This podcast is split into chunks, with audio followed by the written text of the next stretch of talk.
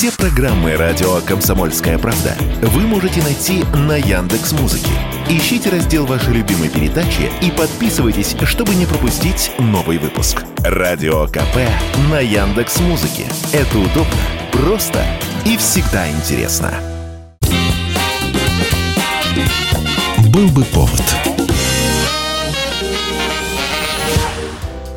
Здравствуйте, я Михаил Антонов, и эта программа «Был бы повод». 22 апреля на календаре и обзор событий, которые произошли в этот день, но в разные годы, вы услышите в сегодняшней программе. Год 1832. Указом Николая I в России организовывается новое ведомство – Министерство иностранных дел.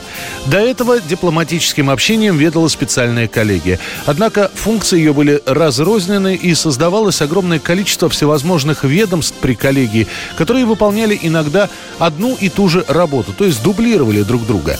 Именным указом Николая Александровича были определены главные направления деятельности нового министерства. Был учрежден Совет, Азиатский департамент, департаменты внутренних и внешних сношений, отдел хозяйственных и счетных нужд. Также министерство получило сразу три архива для хранения документов. Два в Санкт-Петербурге, один в Москве. Первым министром иностранных дел становится Карл Роберт фон Нессельроде Эрсеховен, или просто Карл Васильевич.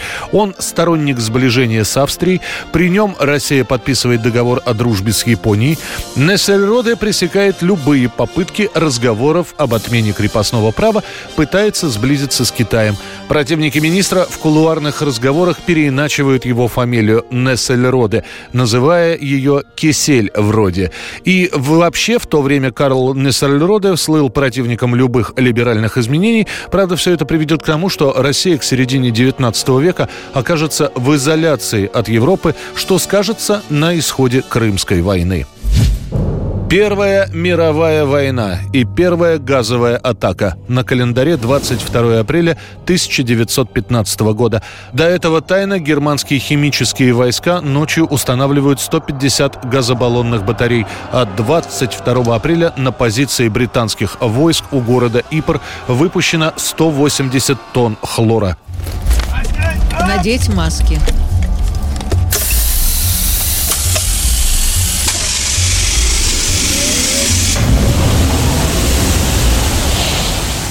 Желтовато-зеленое облако двинулось на позиции противника, а за ним в марлевых повязках наступала германская пехота. Английские солдаты, не будучи снабжены средствами защиты от газа, задыхались и падали замертво. Англичане в панике оставляют свои позиции, которые без боя занимают германские солдаты.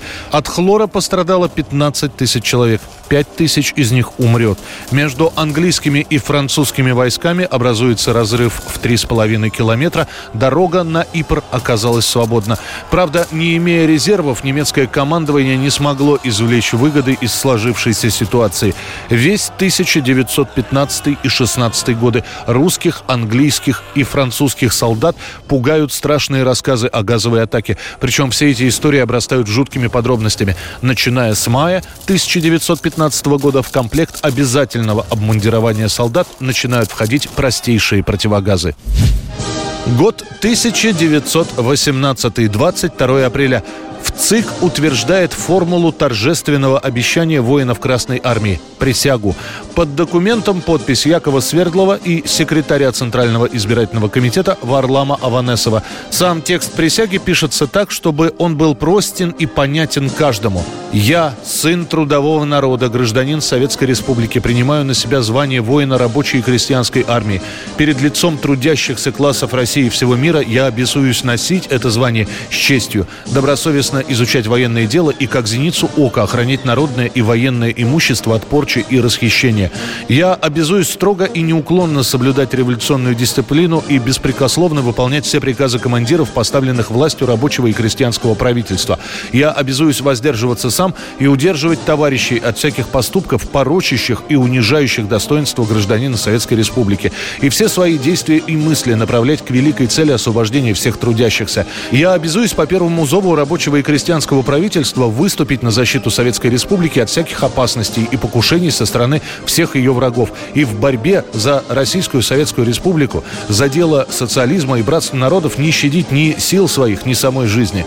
Если по злому умыслу отступлю от этого моего торжественного обещания, то да будет моим уделом всеобщее презрение и да покарает меня суровая рука революционного закона. Текст присяги публикуется в прессе. Печатаются листовки, которые распространяют агитаторы. Впервые присяга воинов Красной Армии будет произнесена 1 мая 1918 года. Да до 41 года присяга солдата поменяется четыре раза. нарушаю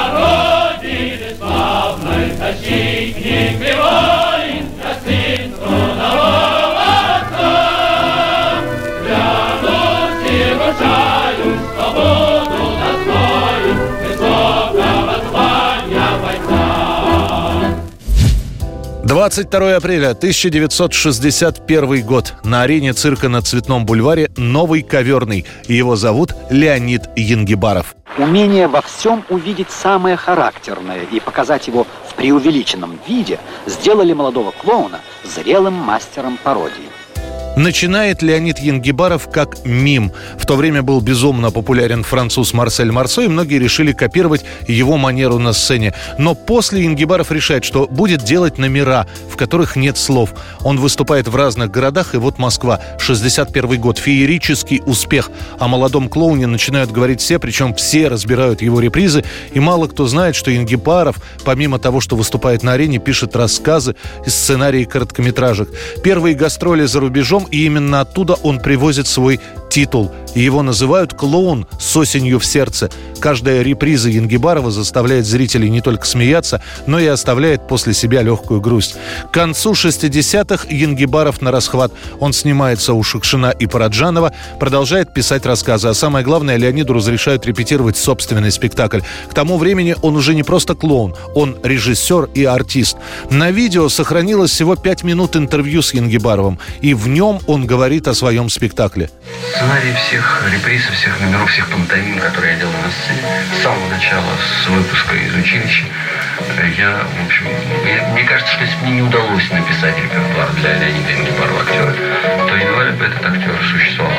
Помимо этого сценария короткометражных фильмов самых разных, и э, вот тот спектакль, который мы сейчас играем в нашем эксцентрическом театре, я автор этого спектакля «Причудный клоун». Не успев отыграть свой первый спектакль, Янгибаров затевает другой «Звездный дождь». Он его планирует на осень 72 года. А летом того же года в Москве стоит страшная жара, горят торфянники в Подмосковье. Янгибаров болеет ангиной, но продолжает выступать. После одного из концертов ему становится плохо. Скорую вызывают дважды. Первый раз обошлось уколом, второй раз приехавшая бригада констатирует смерть 37-летнего артиста. Причина – оторвавшийся тромб и ишемическая болезнь сердца. Владимир Высоцкий сразу же после смерти Ингибарова пишет «Ну а он, как будто в воду канув, в вдруг при свете нагло в две руки крал тоску из внутренних карманов наших душ, одетых в пиджаки. Чешский певец Карл Гот, который дружил с Леонидом Янгибаровым, записывает песню в память о друге. Он был, как я, měl písně rád, uměl se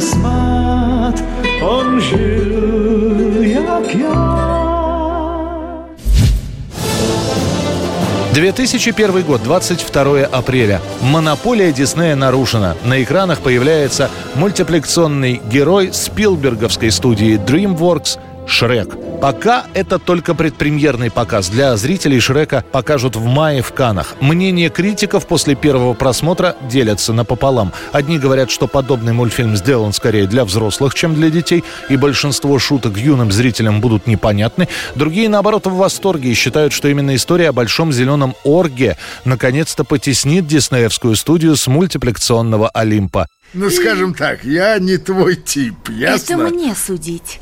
Ты мой спаситель, так что надо снять шлем. Слушай, это неудачная мысль. А ну, сними шлем. Не буду. Снимай шлем, живо. Нет, ладно, хорошо.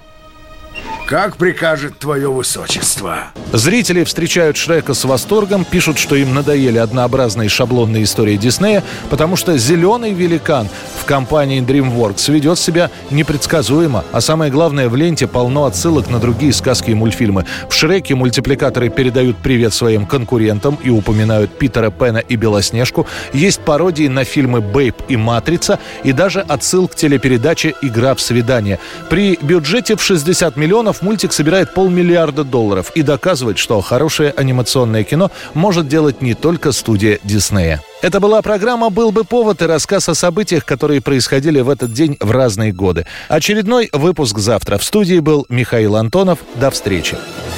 Come on,